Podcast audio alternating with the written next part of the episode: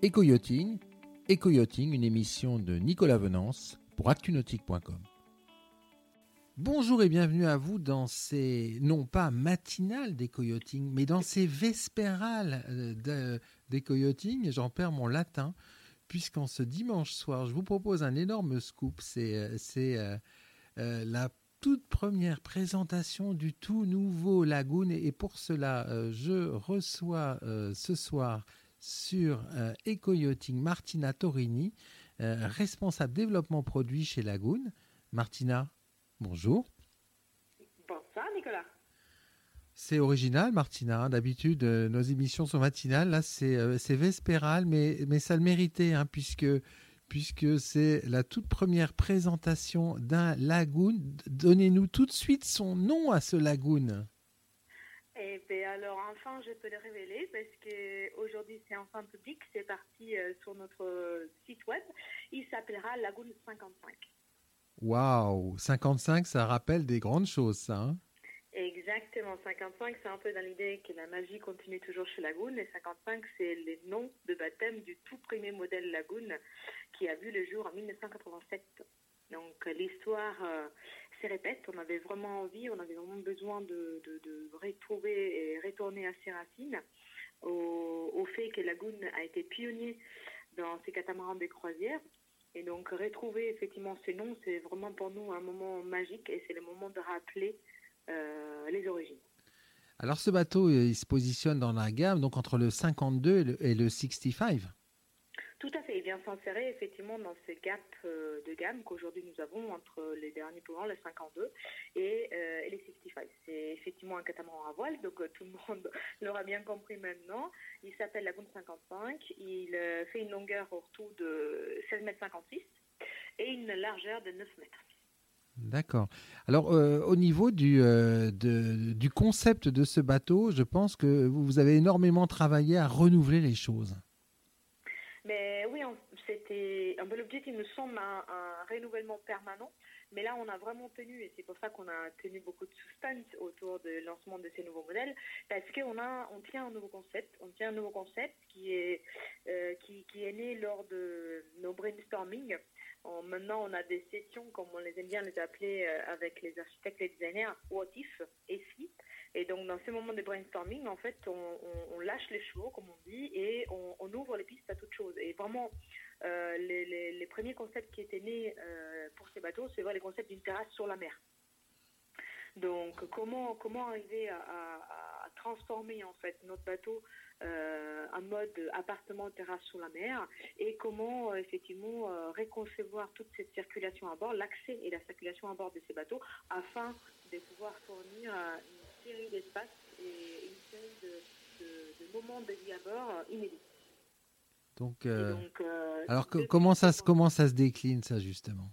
Ben voilà, en fait, disons que la fonction, que les designs servent la fonction, donc on a redesigné toute la partie arrière de nos bateaux, où aujourd'hui on vient, nos jupes arrière en fait, elles, elles sont vraiment des espaces à soi, et on accède depuis les jupes arrière au cockpit à travers une escalier quelque peu dramatique. En fait, notre designer Patrick Léquement, il aime bien appeler nos escaliers notre Stairway to Heaven, un peu en rappelant les Led Zeppelin, donc leur chanson mythique. C'est vraiment en fait une mise en scène d'un accès à bord qui s'est fait vers l'axe et donc dégage complètement euh, la surface au sol de nos jupes. Ça nous permet en fait d'affecter et côté bâbord et côté tribord des fonctions qui sont encore inédites pour l'instant sur des catamarans à voile, qu'on retrouve beaucoup sur des veillettes moteurs, ça veut dire une mhm. cuisine extérieure sur bâbord, et euh, vraiment un strapontin, une assise à l'extérieur sur tribord pour vraiment être les pieds dans l'eau. Donc une fois qu'on accède au pont, en fait, on voit un pont qui du coup euh, est une nacelle en fait qui, qui, a la possibilité du coup de reculer euh, vers l'arrière du bateau et donc de fournir un espace, un cockpit extra large où on retrouve euh, tout d'un coup ben, une très, très grande table, une tablée pour 12 personnes, très confortable, et on retrouve aussi des assises méridiennes retournées vers la mer. Donc enfin, on a effectivement en face de l'eau. Utilisation. Exactement, on a cette double utilisation où on a effectivement, on se retourne vers l'intérieur et pour manger, pour discuter, et aussi, en même temps, on peut c'est retourné vers l'arrière, vers la mer, avec une vue complètement dégagée, avec des assises des méridiennes très très confortables. Alors, en termes d'architecture navale, à qui avez-vous fait confiance pour ce bateau? Eh c'est une équipe qui ne change pas. On a toujours les cabinets Van Peteken Lario Prévost, Patrick Lequemont et Design euh, et Nantayotte pour les designs intérieurs. Alors il y a du, changement aussi au niveau du design et de la casquette de roof?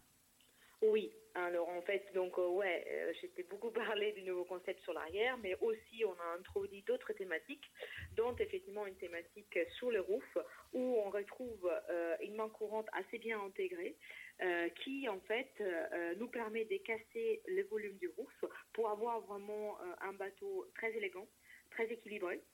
Et euh, encore une fois, les designs servent la fonction. Ça veut dire que ce n'est pas juste une ligne euh, sans intérêt euh, qui est dessinée, mais c'est une ligne qui a bien une fonction en elle-même. Ouais, la fonction de se tenir quand on se déplace. Exactement, c'est une fonction de sécurité et c'est un, look assez particulier qui confère au bateau et, c'est davantage beaucoup d'élégance pour un bateau de cette taille. Très aérien pour un, gros bateau en fait. Oui. Ah oui, oui, et en plus aujourd'hui on sait très bien que notre expérience en fait nous dit que les gens ignorent, euh, ignorent les designs qui ignorent les designs. Ça veut dire on avait vraiment besoin de donner une signification euh, à n'importe quelle ligne on dessine sur les bateaux euh, pour que les gens en fait puissent attacher les regards et, en trouver une utilité. Alors, autre évolution sur cette casquette de roof, elle se situe à l'avant. Alors oui, on a une évolution pour Lagoon où euh, on retrouve en fait en termes de fonctions de bain de soleil sur l'avant du mât, toujours mais on retrouve aussi des vitrages zénithaux. c'est nouveau euh, ça. Qui offrent effectivement euh, dans les carrés une lumière incroyable. c'est nouveau ça, effectivement, ça va sans doute changer beaucoup de choses en termes de luminosité, d'apparence, de, de, de reflet de lumière intérieure. Tout à fait. Et aujourd'hui, on a et une luminosité et une ventilation. Parce qu'intégré dans ces vitrages génitaux, il y a aussi deux panneaux vent en chaque côté. Alors, euh, Donc on assure la ventilation du carré avec une très très grande ouverture de baie vitrée à l'arrière, une baie vitrée, une, baie vitrée, une fenêtre coulissante à l'avant qui s'escamote pour fournir et de la ventilation et un accès direct cockpit avant carré intérieur. Et effectivement, en plus, la ventilation depuis le plafond. D'accord, donc ça fait beaucoup de ventilation et notamment au mouillage, ça vous fait un tunnel de ventilation entre l'avant et l'arrière. Beaucoup de lumière et beaucoup de ventilation. C'était vraiment l'objectif. Alors en termes de, de, de, design intérieur, de coloris, de matériaux, euh, sur quoi avez-vous travaillé?